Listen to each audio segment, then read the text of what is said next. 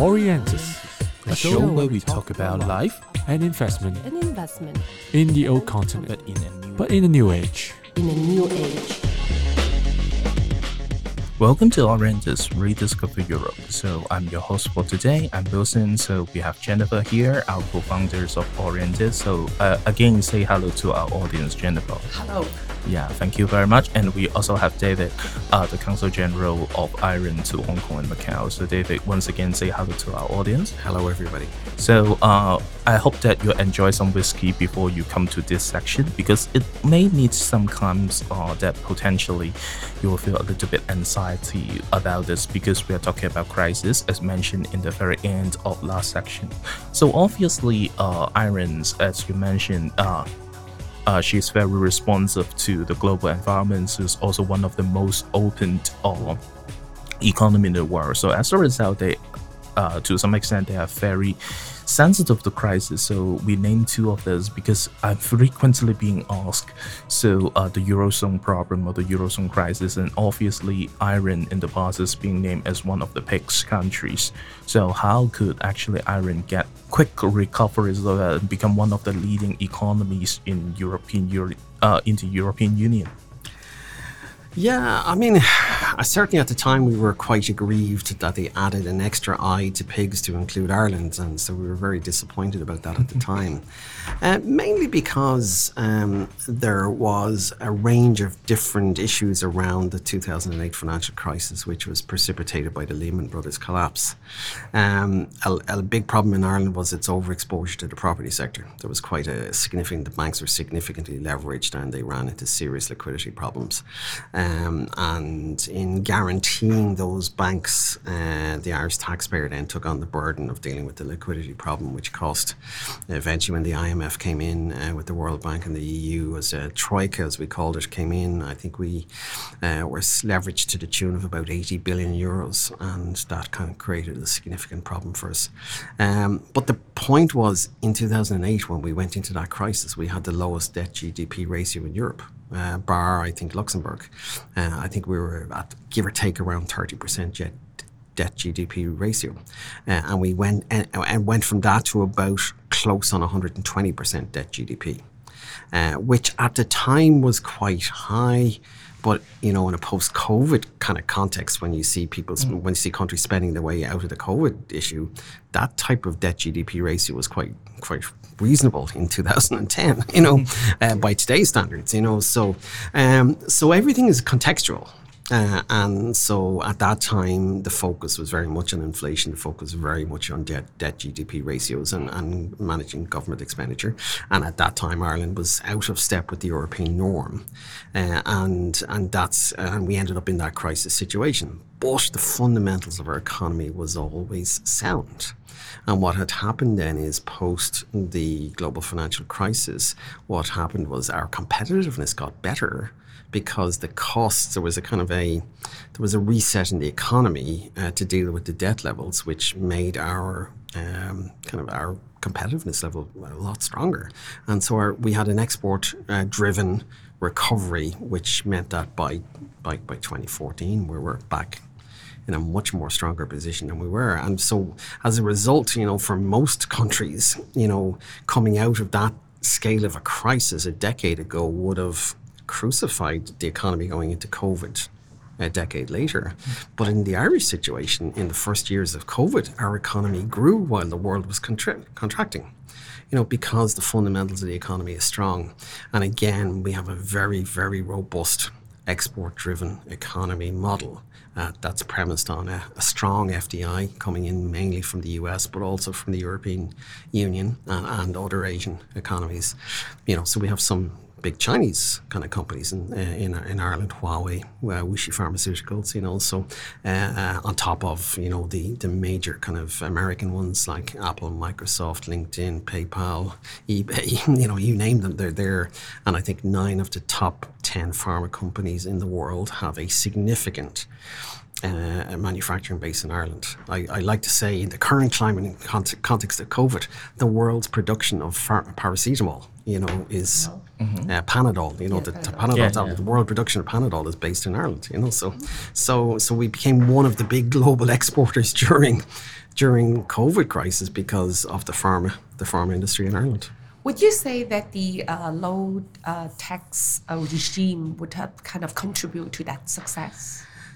Um, again, we have a differentiated type of tax system. Um, uh, we have always focused on um, on attracting FDI through a kind of a moderate corporate tax rate. You know, uh, we've always had our corporate tax rate at 10 or 12.5%, and that is a policy dating back to the 1960s. You know, so so we're not a we're not a, an economy that tries to tax try to underprice, shall we say, others to attract business. We've always had this policy.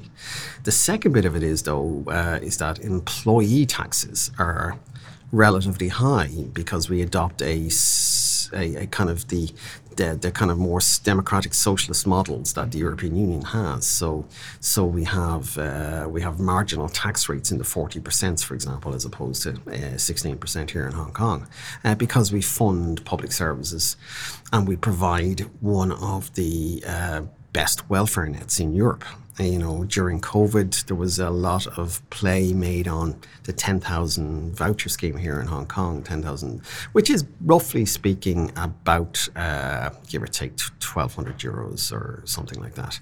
That is just the average monthly uh, old age pension in Ireland. Uh, so we pay that month to month. I suddenly discover secrets of uh, Ireland. Then, so if you're actually a corporate investor, then you will enjoy uh, a very low corporate interest rate, uh, corporate tax rate, and at the same time, if I'm employees of the Irish company, then perhaps I actually pay a little bit more tax, but actually I got quite a lot of covers. Mm-hmm. So it seems that very interesting and very attractive. Well, maybe, maybe uh, let's move our office later uh, to to Ireland perhaps. I'm still exploring it. So. Yeah. so yeah, which yeah. is interesting, you know, because uh, uh, Hong Kongers are fundamentally entrepreneurs, and Ireland is a great climate welcoming mm. entrepreneurs. But entrepreneurs who establish their own company will go in at a corporate tax rate that's different than they would if they were an employee of a of a of a private bank, for example. You know, because we have a huge financial services sector there. So if you're a financial services kind of orientated person, you go in and you establish your own hedge fund, you're taxed under company and uh, law. Whereas if you go in and work for the JP Morgans or go in and work for Citibanks, you know, Citibank has been in Ireland since 1960s. HSBC has been in Ireland since, well, they, they acquired a company in the 1960s, but that company has been there over 100 years. So, so if you're working for HSBC, Citibank, JP Morgan in Ireland, um, you're then taxed at the marginal tax rate is about is forty percent, um, but you know your corporate tax rate and your profit tax on profit and capital gains is a very different structure. So so we have a quite a complicated tax structure, but it's actually very easy to navigate, and our revenue commissioners have have been praised as one of the most because we have an online tax return system that's very easy to navigate, uh, and it's part of our DNA about making Ireland an easy place to do business. With all this advantage, I can clearly imagine that a lot of London business uh, went to uh, Ireland for the past two years or so. Yeah, something like uh, there was a huge exodus from London after after Brexit, uh, because if you're in Ireland, you have full advantage of the passporting uh, regulations across Europe. So if you're in Dublin, you're actually in the whole of the European Union, not just in Ireland, and therefore for financial services, you've access to all of these markets. Um, of the traffic and the exodus out of London, something like forty percent of all projects went to Ireland. Uh, and we ended up with some huge significance. The biggest one was Barclays. Uh, Barclays uh, took their entire European operation and centralised it in, in, in, Ireland, and in doing so, I think doubled our banking assets under management as well. So, you know, we're a small economy. We're about two, what, about 300 billion euros is our GDP or something like that. It's, uh, you know, but we are over six trillion of assets under management in terms of euros. So the That's scale huge. of the of the financial services sector is, is just grown. Our USP is fundamentally in funds management, our, our back office management of funds, be it uh, be it uh, um, uh, particularly in the UCITS space. It's you know if you want to set up a UCITS in Hong Kong or Euro- a European based one, you have two choices: Luxembourg or Ireland. You know, uh, and both offer uh, advantages. But you know, English speaking common law country, you understand the system in Ireland better than you will do on mainland Europe. So, so for for me, um, quite clearly, there's a, there's an awareness raising job to be done here in Hong Kong around the benefits of Ireland. But once you know Ireland, you know it becomes a no brainer in terms of that's where you need to be if you want to be in Europe. So that offers a lot of opportunities for asset management, fund management companies in Hong Absolutely, Kong. yeah. But, but Jennifer, you know that Hong Kong people love to talk about risk as well. So we know that actually, uh, we have the recent local elections that the Sinn Féins uh, become the one uh, the largest party in Northern Ireland, and given the fact that actually in within the UK, even for the prime ministers or the prime minister's office, they wish to change the Northern Ireland Protocol, to, uh, which is one thing that is attached to the uh, uh, kinds of Brexit negotiation. Then what will expect uh, those kinds of political result changes that may potentially bring more opportunity or risk to Ireland as uh, as the closest neighbor to UK? Um, Ireland has always been aware of the of the Brexit problem. In fact, we had a Brexit unit in our Prime Minister's office before the referendum back in 2016, and we were always aware of the dangers of it. Ireland and the UK are co-guarantors of the Good Friday Agreement. Actually, what's interesting is in 1987-98 was a phenomenal year for international diplomacy in that the, the, the handover of the Hong Kong SAR was completed in 1997, uh, and then within nine months the Good Friday Agreement is signed in Belfast. You know, so uh, phenomenal kind of uh, year really uh, in terms of uh, international diplomacy. But you know, the thing we learn about, you know, we know we never talked about a peace agreement. We never talk about you know, we talk about the Good Friday Agreement, but we talk about a peace process because we understand that building relationships, the care and, and, and, and attention that's needed to a significant constitutional change like that uh, is is is a lifetime of work. You know, it's not.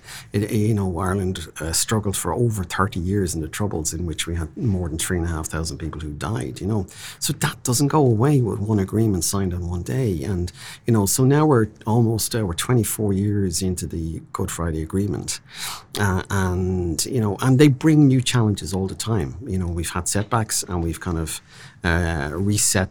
You know, but the principles of the Good Friday, Agreement still stand, which is the inter-community relationship in Northern Ireland is critical. The relationship between Northern Ireland and the rest of the Ireland is, is crucial, and then the what we call the East-West relationship between Ireland and the UK is also critical, and managing that is important.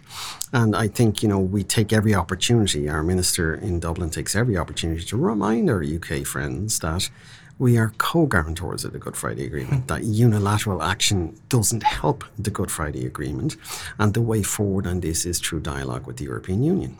Uh, but you know, we're now what six years into Brexit. You know, it's 2016 when the vote happened, um, and a lot of the problems have been around what does Britain want and what what you know because it was a very poorly defined concept you know? Uh, you know uh, there and there's no- so no many so many variations of what Brexit means and you know and and it keeps getting reset as as as as power shifts and and there's a real need to have that dialogue and so unilateral action won't help anybody uh, and, and that's why our minister has been very very clear clear on that lines. So but we are prepared for all eventualities. Uh, the one thing Ireland is is is aware of what needs to be done uh, and our engagement you know with the parties in Northern Ireland our minister was there in, in recent weeks and recent days. So um, so we, we constantly engage. I myself was a former director of reconciliation for a, a few years between 2008 2010 so so I'm acutely aware of the challenges that it always presents and you know and so we will we will continue to pay care, due care and attention to that uh, Good Friday Agreement because it is part of the DNA of how we are as an island, you know. So So okay, so uh, thank you, David, for sharing. I think that will clear some of the doubts about uh, the futures of iron. So if the doubt is clear, then of course uh, uh, we need to uh, step into the shoes of our clients and investor to ask the most interesting, maybe the, perhaps the most uh, uh, important question. Then, if I'm an investor uh, from Hong Kong or Asia, then what kinds of sectors I should invest in? What will be the potential things that uh, we could actually grasp, but that will be the things, of course, we'll wait until our very last sections of our podcast. So stay tuned if you're really interested to invest in iron. Orientis, rediscovering Europe. Don't forget to follow us on Substack for our free newsletter and visit our website for more. It is orientishk.substack.com or our I-E-N-T-I shk.substack.com and www.orientishk.com.